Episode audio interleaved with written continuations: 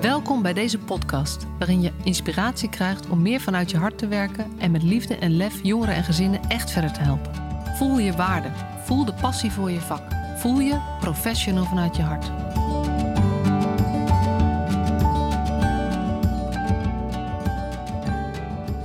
Superleuk dat je weer luistert naar deze nieuwe aflevering van de Professional vanuit je hart podcast. En vandaag ga ik in gesprek met Marcel van Eck. En ehm, ik ben heel blij dat uh, Marcel ja heeft gezegd op mijn vraag voor het interview. Want hij is namelijk, of gesprek eigenlijk, het is niet alleen een interview. Want hij is namelijk sociaal werker van het jaar, 2020-2021. Uh, en daarnaast doet hij nog ontzettend veel andere dingen. Uh, hij werkt bij een buurteam in Utrecht. hij is bezig met een promotieonderzoek. Hij doet van alles bij een alumnivereniging van de Universiteit Amsterdam. Uh, en ik denk ook nog voor allerlei dingen in zijn privéleven, maar daar, uh, kan, ik, uh, daar, daar, kan ik jullie niet fijn over vertellen. welkom Marcel. Ja, dankjewel. Wat een eer dat ik met jou dit gesprek mag voeren. Wat ontzettend leuk. En voor de duidelijkheid, er zijn ook nog twee andere social werkers van het jaar 2020-2021. Dus ik ben niet de enige. Dat had alles te maken met de coronacrisis. Maar uh, ik vind het ontzettend leuk. En uh, het platform wat je net noemde is het platform Sociale Veranderkunde van de Kring Andrologie van de Universiteit Amsterdam. En uh, daar zijn we ook heel actief bezig met onderwerpen waar we straks ook over gaan praten, denk ik. Dus heel leuk. Ja. Ja, heel leuk, dankjewel. Ja, Marcel heb ik inmiddels al een heel klein beetje leren kennen, omdat we elkaar van tevoren even gesproken hebben. En hij is een man die graag wil dat de dingen kloppen zoals je het zegt. Dus hij heeft net al eventjes uh, uitgelegd precies uh, waar het voor staat en wat is. En gisteren, toen ik tegen je zei, je bent sociaal werker van het jaar, gefeliciteerd, was ook het eerste wat jij zei, maar er zijn er nog twee. En mijn reactie was toen, dat betekent niet dat jij minder sociaal werker van het jaar bent. Dus het is gewoon een prachtige titel.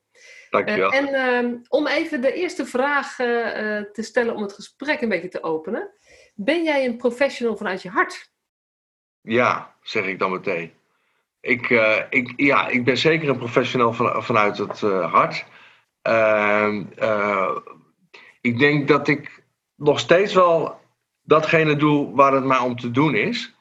En dat is namelijk in mijn geval gezinnen goed op weg helpen in het leven met alle moeilijke toestanden die er soms zijn. En dat ben ik nooit, nooit verloren geraakt. Ik heb wel natuurlijk momenten gehad dat je denkt van... Hey, Zit ik nog op het juiste spoor? Wat is die praktijk toch complex? Wat komt er veel op me af? Um, waardoor ik soms wel, uh, wel weer even terug moet uh, kijken waar is het ook alweer om te doen. Maar ik denk dat ik nog steeds een professional die werkt vanuit het hart ben, ja. Ja. ja. ja. En um, wat is voor jou daarvan de kern? De kern is dat je vooral heel erg moet kijken van waar, waar zit jouw persoonlijke drijf? Waar is het jou om te doen? Uh, waar krijg jij energie van? Uh, wat, wat, uh, wat wil je toevoegen als professional? Ik denk met name dat. Ja. En dat is, dat is dus ook wel een beetje een zoektocht, want niet alles vind je zomaar leuk. En niet alles uh, past zomaar bij jou als persoon. Dus um, waar ik heel erg mee bezig ben, met name ook wel de laatste jaren, is van van uh, waar zitten nou jouw, jouw triggers? Waar zitten jouw pijnpunten? Waar krijg je nou energie van? Of wat, wat, waar kan je nou boos over, over worden? Of wat, waarvan zeg je nou van, nou, deze problematiek, dat kan echt niet, dit moet de wereld uit. En op het moment dat ik dat ervaar, dan voel ik ook heel sterk eigenaarschap bij mezelf. En dan komt er ook heel veel energie vrij om dingen te doen. En dat is dus ook dan echt vanuit het hart, omdat het zo dichtbij je staat. Ja. En bij wat voor soort, ja, is, gaat het over bepaalde, uh, bepaalde cliënten of gaat het over bepaalde mhm. problemen waarbij jij voelt, dit kan echt niet, dit moet de wereld uit? Waarbij ja, is dat voor jou? Ja, het, het, het, inderdaad. Het, uh, uh, het, het gaat eigenlijk op, in mijn geval, zowel op, op, op het niveau van, van cliënten, dus doelgroepen. In mijn geval armoede en schulden kan ik me heel druk over maken. Wat ik op moment een heel uh, hot item vind, dat, uh, dat zijn zeg maar, wat ze tegenwoordig noemen de verstoten vaders. Dus de, de, uh, de vaders die gescheiden zijn en die de kinderen dan heel weinig nog maar zien, bijvoorbeeld. Dat is een heel actueel onderwerp. Um, daar kan ik me ook wel erg druk over maken. En ook gewoon bepaalde situaties waarbij, waarbij er heel veel onrecht speelt. Dat zijn toch wel de dingen waar ik op aanga. Maar dat zijn dan dingen op, op klantniveau. Maar ik heb het ook wel op organisatieniveau. Op, op de manier hoe we het in Nederland georganiseerd hebben met z'n allen. Dat ik toch ook wel heel vaak denk van kan dat nou niet efficiënter? En wat hebben, wat, waarom moet het allemaal zo ingewikkeld? En waarom is er zoveel bureaucratie? En waarom uh, heeft die cliënt in een paar jaar tijd al misschien 20, 30 hulpverleners gezien, terwijl het er gewoon een paar zouden moeten zijn? Daar loop ik natuurlijk ook wel heel veel tegenaan. Ja. Ik weet niet of dat voor jou ook geldt. Maar... Ja, ja, zeker. Ik denk dat, dat het wisselen van die hulpverleners is voor, eh, is, betekent iedere keer weer opnieuw beginnen. En eigenlijk als je het tegenover kinderen zet, vind ik het een vorm van verwaarlozing zoals wij dat doen. Ja. Als je kijkt naar, uh, en het is onderdeel van het systeem. Mm maar ik heb tijdens mijn studie riep ik al ehm, eh, dat ik plaatsing, eh, eh, in ieder geval op een groep, vind ik aan elkaar geplakte verwaarlozing. Mhm. En dat klinkt heel hard. En ik wil daar helemaal niks afdoen aan hoe de mensen op, op die groepen hun werk doen. Maar dat is wel het systeem wat we georganiseerd hebben. En daar, daar maak ik me ook heel boos over. En dan gaat het over dat je, dat je, als het gaat over kinderen en jongeren die dan inderdaad op een groep wonen, dat je ze eigenlijk meegeeft hoe goed je je werk ook doet. Jij bent voor mij de belangrijkste vandaag tot vanmiddag vier uur. Dan ben ik drie dagen vrij. En je bent dan zaterdag weer de belangrijkste voor mij. Oh, sorry, en binnenkort ben ik drie weken op vakantie. En vervolgens vinden wij het lastig om ermee om te gaan dat die kinderen ons niet zo vertrouwen. Terwijl ik, ik snap dat vanuit die kinderen. Ja. En nou. ik, weet het niet, ik weet het niet meteen het antwoord. Want het is niet zo dat ik dan zeg, dus sluit alle residenties. Zo, dat vind ik veel te makkelijk op uh, antwoord. Maar ik denk wel dat we ons moeten realiseren wat we, wat we daarmee doen. En dat we daarin dus zo goed mogelijk moeten doen binnen de gegeven omstandigheden. Ja, dan kom je denk ik bij mij op, op wat voor mij ook heel belangrijk is. Dus enerzijds dus um, uh, die drijf. Waar, waar, ga jij nou, uh, waar krijg jij nou energie op? Um, en anderzijds ook het bewustzijn. Het, het, bewust blijven nadenken van wat ben je nou eigenlijk aan het doen en wat betekent het? Want dat hoor ik je nu eigenlijk zeggen. Van wat betekent dat nou eigenlijk? Dat ik hier als professional op zo'n groep sta en dat ik dus, uh, ja, tegenwoordig gaan we gelukkig wel weer steeds meer naartoe dat, dat ook professionals mensen zijn. Maar ik weet nog wel, tien jaar of twintig jaar geleden was je echt nog de professional. Had je als professional een andere rol dan in je eigen tijd. Ja. Alsof, je, alsof je in je eigen tijd iemand anders bent. Ja. En ik denk, je, bent, je neemt altijd jezelf mee. Maar dat stukje bewustzijn, uh, ja, dat, dat is voor mij ook een heel belangrijk aspect van werken vanuit je hart. Ja, ja voor mij is dat eigenlijk de eerste stap. Want ik geloof dat er, we kunnen ook met elkaar een uur praten over wat er anders zou moeten in het systeem. Mm Weet je? Uh, Maar dat is iets waar iedereen uiteindelijk ook een soort van somberder van wordt. Omdat we daar zo weinig directe invloed op hebben. Ja. Dus mijn keuze heel erg in waar ik mee bezig ben en de boodschap die ik uitdraag en, en hoe ik met mensen daarover wil praten of hoe ik mensen bij wil helpen, is te kijken naar welk stukje binnen dat hele systeem heb jij nou invloed op? En hoe kan jij daar ehm, binnen jouw mogelijkheden verschil maken? Ja. Want volgens mij is eigenlijk iedereen die in onze sector begint, begint met de gedachte: ik wil verschil maken voor de mensen die ik, met, met wie ik werk. Mhm. En er zijn er een heleboel die dat onderweg ergens kwijtraken. En dat vind ik echt zo zonde. Ja. En dat heeft te maken met, met bewustwording en, en keuzes maken en gaan voor wat jij echt belangrijk vindt. Ja. En ik vind het wel mooi wat je net zei. Ik, ik weet niet of je Remco Klaassen kent toevallig. Nee. nee. Dat is zo'n. Uh, ja, ik, ik, weet het, ik moet ineens aan hem denken, want hij heeft het over je, uh, waar gaat je staartje van kwispelen? Daar, daar moest ik aan denken toen jij ja, ja, zei. Hij heeft een kwispelstaartje. Ja. En hij heeft, uh, of verbaal meesterschap heeft hij. Allerlei, het, hij zit een beetje in de businesswereld. Business guru is dat. Ja. Um, en hij zegt, je moet op zoek gaan naar datgene waar je staartje van gaat kwispelen. Waar je energie van krijgt en waar je niet kan ophouden om mee aan de slag te gaan. Want daar zit gewoon je meeste invloed ook. Precies, ja. ja. En, en, maar dan heb je dus wel heel vaak, als je dan uh, dat gevoel hebt, uh, van nou, hier heb ik, eh, krijg ik energie van, um, dat het systeem je dan ook enorm kan tegenwerken. Hè? En dat je dan bepaalde dingen wil, bijvoorbeeld je, nou ja, maat, ik denk dan aan maatwerk van, um, je ziet gewoon, ik had laatst een situatie met een, met een jongen die, die is heel hoog begaafd, maar die heeft ook trauma's opgelopen zeg maar, in de schoolsituatie, waardoor hij niet eigenlijk in het reguliere onderwijs uh, terecht kan. Er is geen één school die bij hem past, dus hij is daarvoor passend onderwijs. In dit geval lukt dat niet. En je zit dan met mensen uit het onderwijs te praten, die dan zo uh, in eerste instantie zo vanuit uh, het systeem dachten: van ja, maar als je hier niet in dit, in dit systeem past, dan hebben we niks te bieden. Dan, dan kunnen we gewoon geen onderwijs aan deze jongen bieden. Terwijl je denkt: van ja, maak gewoon een programma op maat. Ga gewoon kijken van wat vindt hij, wat vindt interessant, waar liggen zijn interesses.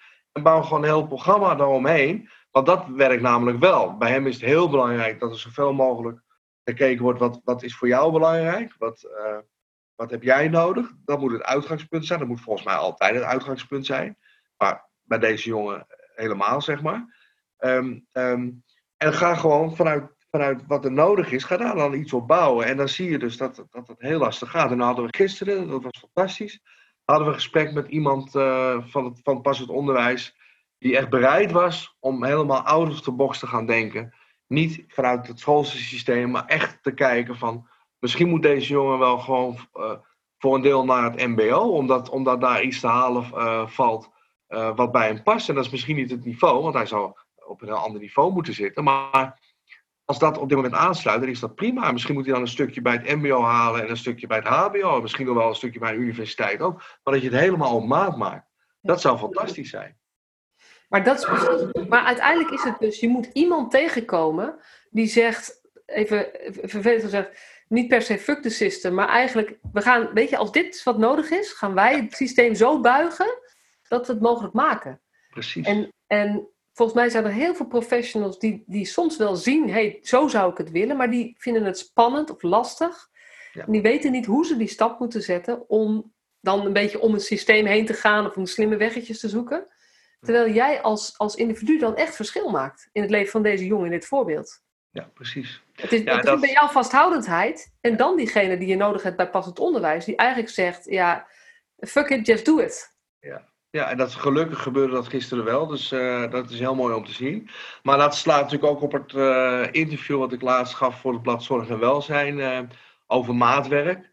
Dat ik denk van ja, als je echt vanuit je hart werkt, dan kom je automatisch wel uit op, op maatwerk willen leveren. Op, op, op juist heel erg gaan kijken van hé, hey, wat is er nu hier nodig? Wat heeft dit gezin of deze jongeren of deze burger, wat, wat, wat moet er gebeuren?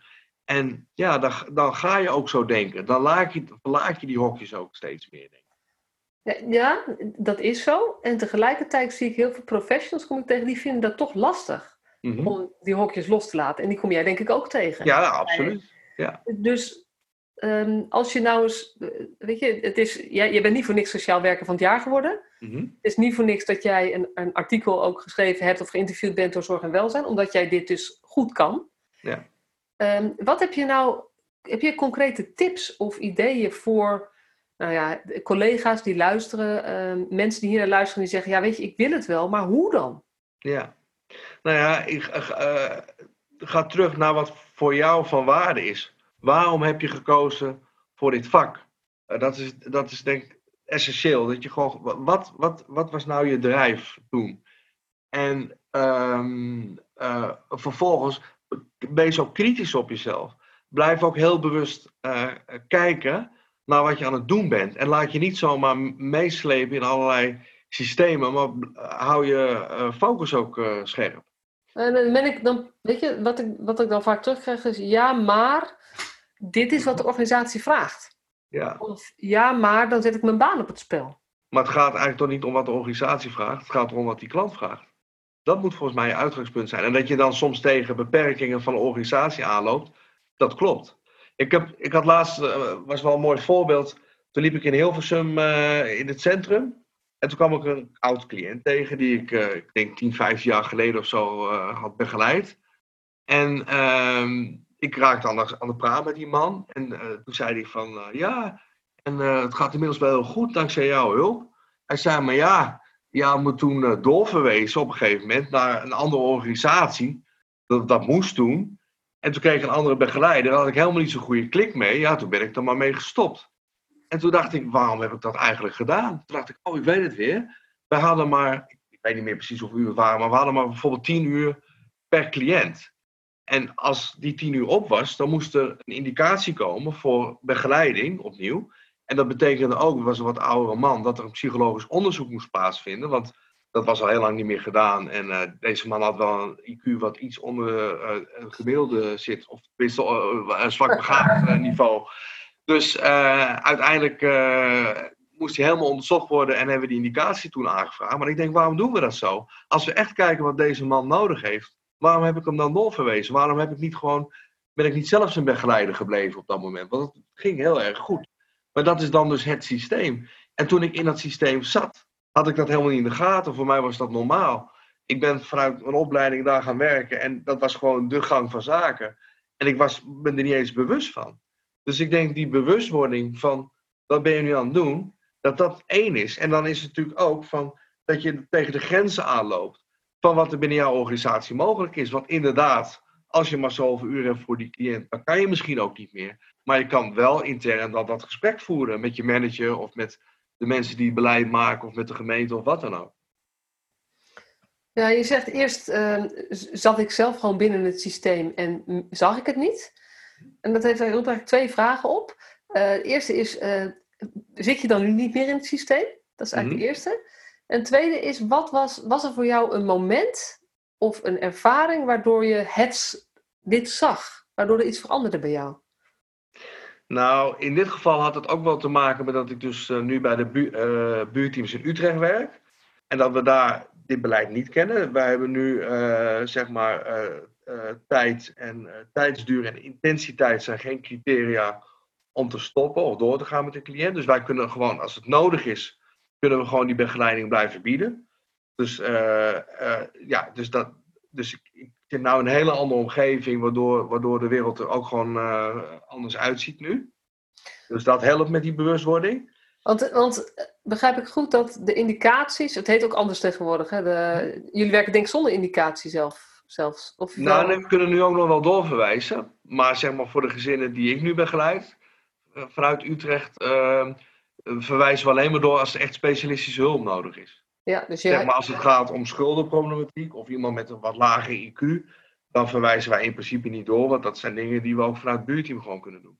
Ja, ja precies. Ik weet dat de buurteams in Utrecht zijn, zijn heel stevig neergezet ook. Ja, ja, dus, dat, uh, ja klopt. Ja. En dan denk ik van, nou ja, kijk, het is echt niet zo, ik werk nog steeds in een systeem. En ik loop ook nog steeds heel vaak tegen, tegen het systeem aan en ook tegen de grenzen van het systeem. Uh, maar oh, dat, daar moet ik wel direct aan toevoegen dat het nu wel veel meer bespreekbaar is. Dus op het moment dat ik tegen een, een, een grens aanloop van het systeem, dan merk ik dat uh, managers, gemeenten, uh, samenwerkingspartners wel veel meer bereid zijn om mee te denken. Om, dus dus om, om ook maatwerk te kunnen leveren. Dus dat is wel veranderd. Um, maar goed, ja, toen was het gewoon normaal. Die casus die ik net omschrijf, van ja, dat gebeurde gewoon zo. Daar dacht je ook niet echt over na of zo. Nee, nee. En was er een bepaald moment bij jou dat, dat, dat dit kwartje viel? Van wat ben ik hier aan het doen? Uh, nou goed, dat was dus de overgang toen ik naar de buurteams ging werken. Maar ook wel uh, dat ik toen ik kreeg natuurlijk ook de transformatieopdracht van uh, ga, ga, meer op maat denken.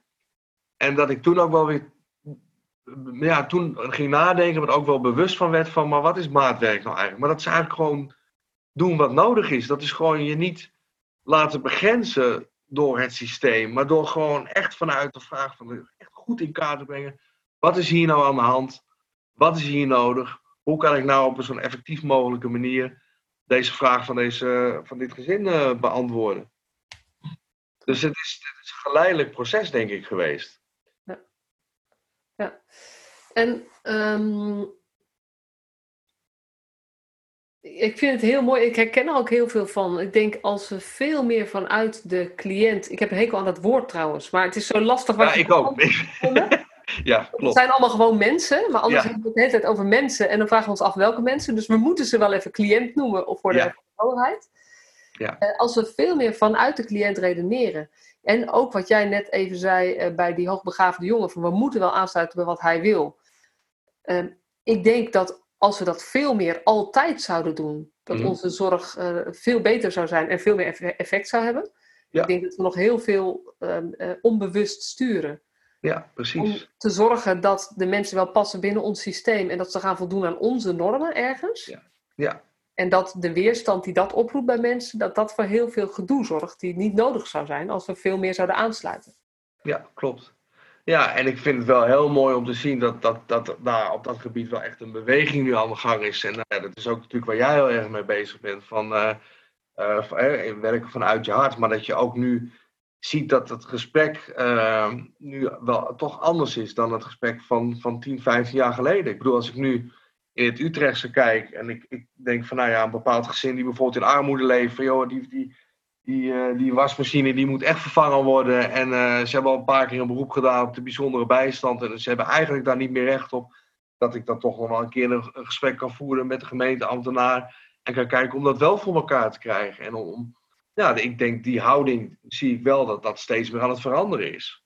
Dat zal nog lang niet overal zo zijn. Maar ik merk wel dat het, uh, ja, maar, is, is, maar... Ik, hoor, ik, ik hoor er ook hele andere geluiden over. Uh, mm-hmm. Dus dat kan, het kan Utrecht bepaald zijn. Ik denk dat er in Utrecht wel in, in dit opzicht uh, hele mooie dingen gebeuren. Ik woon ook in, zelf in Utrecht, dus het is ook wel leuk om te horen, omdat ook ja. bij mijn stadje, zeg maar. Ja. ja. Uh, maar ik denk ook dat het iets te maken heeft met dat jij er zelf in veranderd bent. Dat is ook zo, denk ik, ja. ja. Nou, ik denk dat het, dat is uh, dus een ander punt nog. Um, dat klopt wat je zegt, want ik heb dat ook wel geleerd. Ik heb ook wel geleerd om het goede gesprek dan te voeren.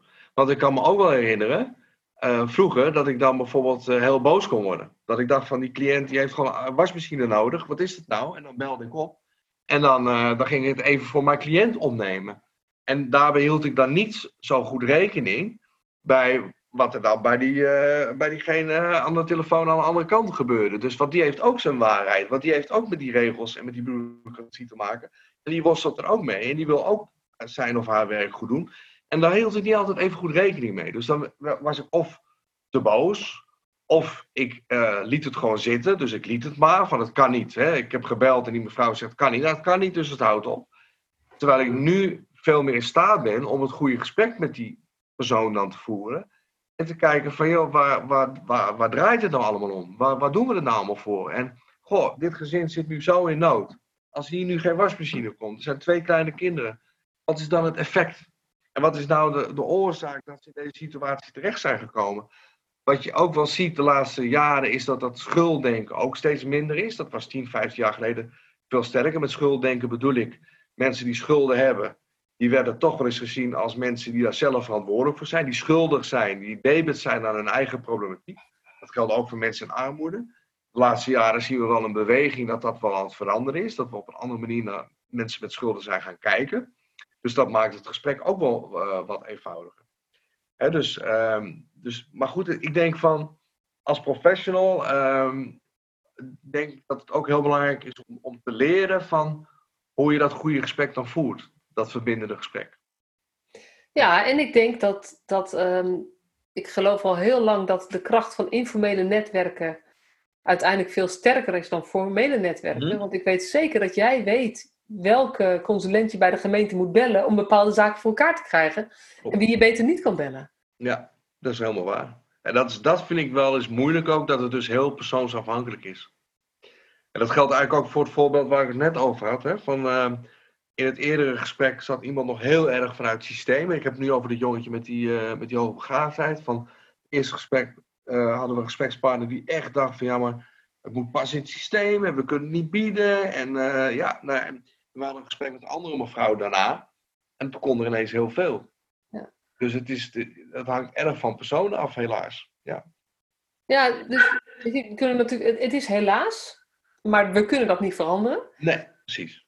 Dus dan hou ik er heel erg van om te zeggen, ja, dat is dus de realiteit. Dus is het eigenlijk kunst om zelf zo iemand te worden met wie wel zaken te doen is, zeg maar. Ja. Dan zou dat eigenlijk de uitdaging voor mijn gevoel zijn, of de uitdaging of de uitnodiging aan iedereen eh, die hier naar luistert en denkt van ja, verrek, dit klopt, is eigenlijk, maar hoe kan jij dan degene zijn die wel verschil maakt voor zo'n jongen en die, die de uitzondering maakt als het nodig is? Wij noemen dat in ons, uh, onze organisatie positie nemen. Voorheen zeiden we positioneren, maar dat, dat, er zit een bepaalde scherpte in, alsof je dan jezelf wel groot moet maken, terwijl dat is eigenlijk niet de intentie. Het gaat vooral om van dat, je, dat, je, ja, dat, je, dat je goed in staat bent om ja, professioneel samen te werken met, eh, met, met andere partners. En om, om, om jezelf daarin goed te kennen en goed te weten van ehm, wat, werkt er, wat werkt hierin? Wat zijn nou werkzame mechanismen? Ja. En boos worden is dan niet zo goed, goed uh, mechanisme bijvoorbeeld, maar veel meer vragen van waar, ja, waar draait het nou eigenlijk om? Dat soort vragen. En, waar is het ons, uh, ons om te doen? Ja. Dat zijn wel helpende vragen, ja. Ja, zo herken ik. Ik heb een tijd gewerkt met uh, jongeren die terugkwamen uit detentie. En die ook aardig wat op een kerfstok hadden. Dus jongens die roofovervallen gepleegd, uh, gepleegd hadden of geweldsdelicten. En waarbij natuurlijk tussen de, tussen de 16 en 24, dus altijd op de grensvlak tussen jeugd en volwassenzorg. Dus die vielen ook overal tussen, tussendoor en tussen, tussenin. En uiteindelijk is mijn ervaring daar ook dat de, de kracht is, eh, praat over dat kind of die jongere of dat gezin. Ja. Ik zeg van, joh, maar het gaat niet over hoe het, ga, hoe het in het algemeen is. We hebben het nu over Joep of Mohammed of Shirley of de familie um, uh, Jansen of De Vries of uh, nou ja, noem maar een, een naam. Ja. Omdat uiteindelijk, je wil ook het, voor mijn gevoel moet je het, gaat het erom dat je mens zijn, dat moet geraakt zijn. Ja. Om ook te durven afwijken van de standaard of zo. Ja, dan heb ik wel een vraag aan jou dan, in aansluiting op dit punt. Want je, je, bent, je hebt orthopedagogiek gestudeerd. Ja. Uh, dat is echt een specialistische opleiding. Uh, volgens mij, het beeld wat ik daarvan heb, is dat je dan heel erg juist aangeleerd wordt om te weten hoe de wereld in elkaar steekt aan de hand van wetenschap, dus van de wetenschappelijke literatuur. Ja, terwijl je nu zegt eigenlijk van ja, maar je, je kan niemand over een kam scheren. Je vertrekpunt moet altijd degene zijn die je tegenover je hebt. Dus dat hele waarheidsdenken wat, wat je wordt aangeleerd tijdens je studie, uh, ja, in de praktijk moet je daar toch anders. Hoe ga, hoe ga jij daarbij om? Dat vraag ik me dan af. Ja, het is leuk. Ik heb het nooit zo uh, ervaren dat ik geleerd heb hoe de wereld in elkaar zat. Ik heb in Leiden gestudeerd. Mm -hmm. Uh, in de jaren negentig. Want ik ben inmiddels toch ook al wel iets ouder dan heel jong. en um, ik ben ook heel bewust, heb ik voor pedagogiek gekozen in, in plaats van psychologie. Omdat psychologie, als je het heel zwart-wit zegt, echt kijkt hoe zit deze mens in elkaar. Die gaat meer over de, de mens kijken. En, mm en pedagogiek gaat heel erg, in mijn beleving, over de dynamiek oh. iemand. Ja, ja. De dynamiek van de oude-kindrelatie. En um, breder dan dat. En uh, ik ben altijd heel slecht in die theoretische, de naam van die theoretische modellen onthouden. Maar je hebt een model, volgens mij is van Bronvenbrenner, sociaal-ecologisch mo model. Mm en we hadden toen het uh, boek van Jan van der Ploeg, Kinderen met gedragsprobleem, volgens mij heet dat. Mhm. Waarbij al ontzettend veel nadruk werd gelegd op dat, weet je wat je ziet aan, aan dat, sorry, is aan het, je ziet het gedragsprobleem, dat is het topje van de ijsberg. Maar je ziet niet wat eronder zit. Mhm. En die modellen heb ik, daarvan oh. voelde ik toen al, dat klopt. Ja, dat snap ik wel, ja. ja. En we hadden ook een vak als diagnostiek. En ik heb dat natuurlijk gewoon gehaald en gedaan. Maar ik heb ook meteen besloten, ik ga dus nooit diagnostiek, niet, niet in onderzoeken doen. Want ik geloof niet dat zo'n onderzoek, dat is zo ontzettend afhankelijk van mijn interpretatie van de werkelijkheid op dat moment, dat het nooit de waarheid kan zijn. Zo heb ik het in ieder geval ervaren. Dus ik wilde niet de verantwoordelijkheid hebben om dan een uitspraak te doen die vervolgens met iemand altijd meegedragen wordt. Ja. Zonder dat ik toen eigenlijk het overzicht had wat ik nu heb met wat uiteindelijk de consequentie ervan is. Ja. Dus ik ben denk ik toen ook al vrij selectief geweest. Ik ben heel snel richting handelingsgerichte diagnostiek gegaan. Uh, vooral kijkend van in de praktijk, wat werkt er en wat wil iemand? Want wat iemand wil, daar ligt de meeste power en de meeste veranderkracht. Uh, en ik heb dat eigenlijk toen ik, ik ben tijdens mijn studie al begonnen met, uh, met werk in de sector. En vanaf toen heb ik dat ook al zo gedaan.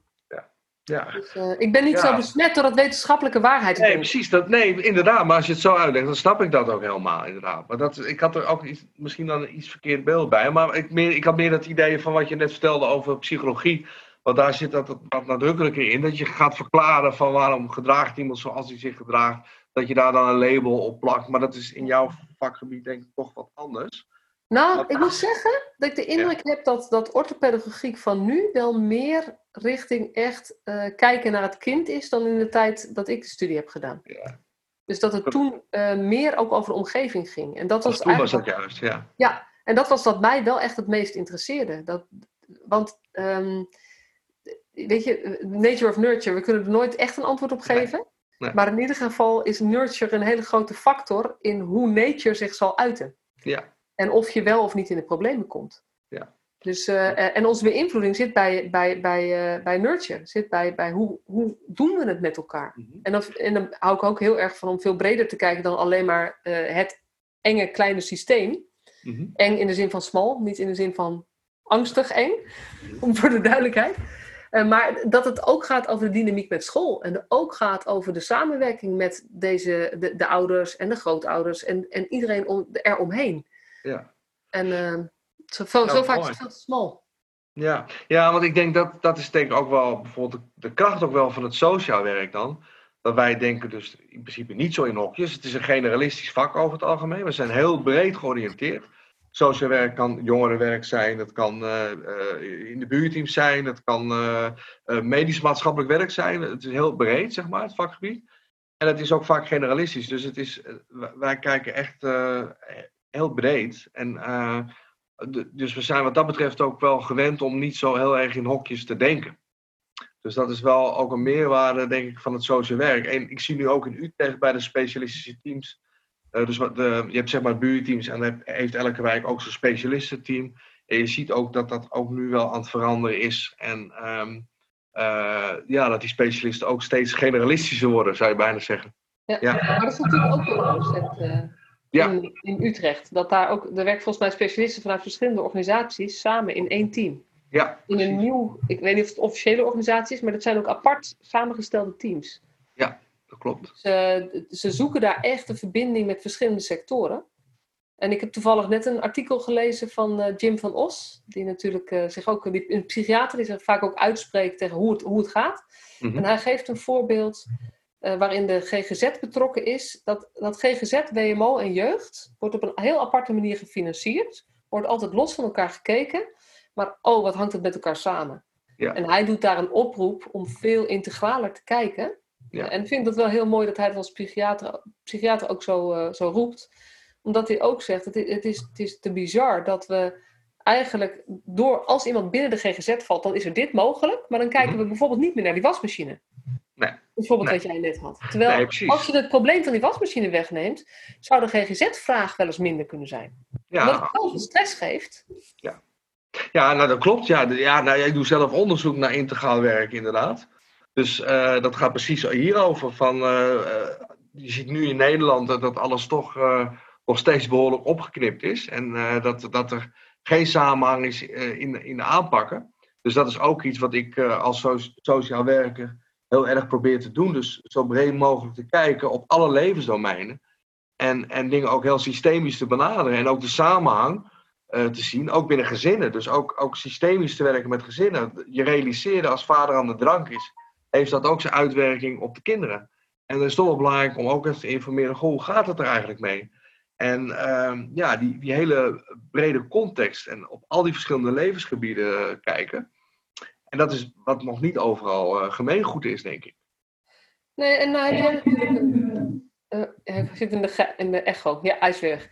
Ehm, heb jij natuurlijk een dijk van ervaring inmiddels. Ehm, en er zijn ook veel jonge mensen die komen van de opleiding. Eh, en die hebben social work gedaan met een uitstroomprofiel jeugd. Of een uit, ik weet eigenlijk de andere uitstroomprofielen. Ik zeg, weet niet hoe ze precies heten. Ehm, maar van hen wordt ook verwacht dat ze zo breed kijken. En, en dat is toch wel heel erg moeilijk. Ja. Heb Ja, je daar tips voor? Eh, nou ja, ehm, eh, ja, ik denk dat je gewoon bezig moet blijven met je persoonlijke ontwikkeling op dit gebied. Sowieso. Dat je. ehm, eh, eh, ja, dat je. Dat je, dat je eh, je moet blijven kijken van waar is het nou om te doen. Die, die vraag die moet centraal blijven staan. En ik denk. ehm, eh, ja, wat, wat wij heel goed doen in Utrecht is, is ook wel heel veel met collega's overleggen die allemaal wel hun eigen focus hebben, hun eigen aandachtsgebieden. Ik bedoel, ik ben bijvoorbeeld heel erg bezig met armoede en schulden, terwijl mijn andere collega's vooral bezig met opvoedondersteuning. En als hij met mij een eh, situatie bespreekt, dan zal ik altijd vragen van, goh, als daar uh, zulke grote problemen spelen, van, van ouders kunnen niet meer zoveel werken omdat het kind zoveel gedragsproblemen heeft, waardoor ouders thuis moeten zijn, noem maar wat. Hoe gaat het dan financieel? Vraag je er ook naar. Dus ga ook met collega's goed in gesprek, zodat je die open blik uh, blijft behouden. Want ik weet ook wel van vroeger had ik mijn eigen caseload en niemand wist wat ik aan het doen was. Ik had iets van twintig mensen of zo eh, stonden op die caseload. En ik was daar zelf mee aan de slag. En niemand, ik vroeg niemand om feedback. Niemand gaf me ook feedback. Ik deed gewoon wat ik dacht dat goed was. Terwijl nu bespreken we heel veel met collega's. We werken sowieso altijd in tweetallen. Dus er is altijd vier ogen beleid. Dus er, is altijd, er zijn altijd mensen die zien wat je doet. We hebben ook maatjes overleggen.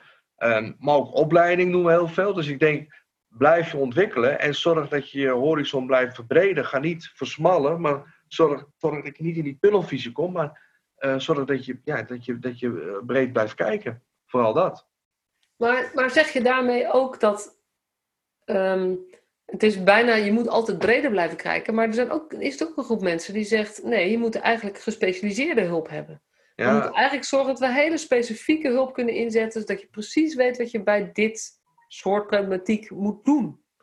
Ja, kijk, maar dat, is dan, dat zou natuurlijk ook een keus kunnen zijn. Hè? Op het moment uh, dat je zegt, ik word specialist, dan is het ook zo dat je ervoor kiest om te versmallen. Want dan ga je dus focussen op een bepaald onderdeel. Dat doe ik met mijn promotieonderzoek nu ook. Dan zeg ik van, hé, hey, ik richt me nu op integraal werken. Dat is toevallig wel een heel breed onderwerp. Maar je gaat, je gaat dan specialiseren. Dus je gaat van heel weinig, ga je heel veel weten. Dat is dan het, idee van specialisme. Maar ik denk, ondanks dat je dat doet, ondanks dat je versmalt, kan je toch nog generalist zijn. Want ik voel mezelf generalist, die zich ook heel erg specialiseert op een bepaald uh, uh, gebied. Dus die, die mogelijkheid is er, denk ik, is er denk ik ook. Maar als jij er echt voor kiest van ja, ik ga nu specialist worden, dan, dan ga je dus bewust zeggen, ik, ik richt me op dat, uh, dat kleine deel. Maar dan hoop ik wel dat je toch nog, als jij dan specialist bent, bijvoorbeeld op het gebied van autisme, dat je toch, als je dan in een gezin komt en je heel veel weet van autisme, toch eventjes checkt van goh, hoe gaat het met de kinderen? Of als de wasmachine stuk is, dat je daar ook druk over maakt. En dat je daar niet zegt, oh die wasmachine is niet zo belangrijk. Ik hou me alleen maar bezig met jouw autisme. Ja.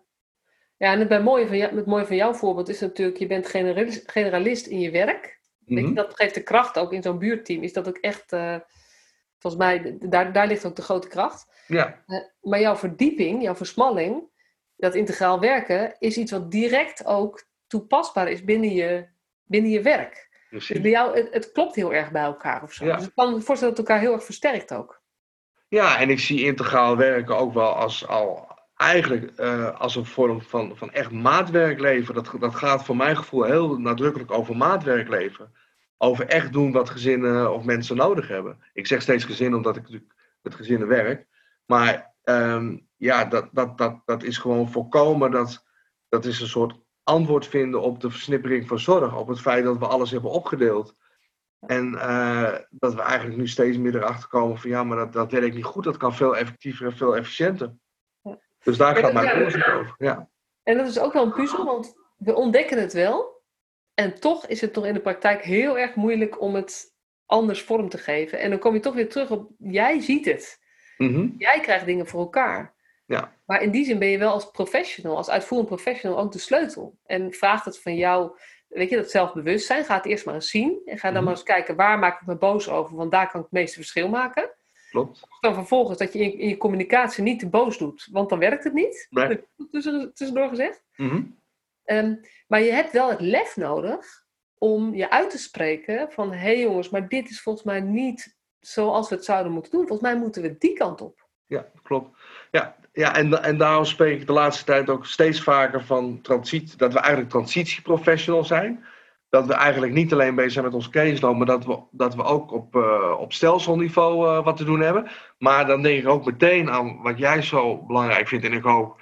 Dat is, uh, kijk wel waar, waar, je invloed op hebt. Want er zijn ook gewoon dingen die te groot zijn waar je minder invloed op hebt. En ik denk als je te veel bezig gaat met dingen waar je geen invloed op hebt, ja, dan ga je op een gegeven moment dan onderdoor. Dat hou je niet vol. Als je je voortdurend druk maakt over dingen en je gaat, je gaat uh, het gevecht aan en je, en je verliest hem altijd, ja, dan op een gegeven moment dan, ga, dan hou je dat niet vol. Dus, dus, dus zelfzorg is daarin ook heel belangrijk. Dus blijf wel heel goed voor jezelf zorgen. Uh, zorg wel dat je energieverdeling goed uh, op orde blijft, zeg maar. Ja, en zorg voor Ja, ja. Dat je, niet alleen, dat je er niet alleen voor staat. Ja, dus zoek naar sparringpartners binnen je team, binnen je organisatie. Mensen die een beetje op dezelfde lijn zitten als jij. Ja. En, en dan kom je toch weer uit bij, er zijn poppetjes. En ja, het is, niet, het is niet leuk dat het zo is, maar het is wel zo. Met sommige mensen kan je makkelijker hierin stappen zetten dan met andere Ja. mensen. Klopt, ja.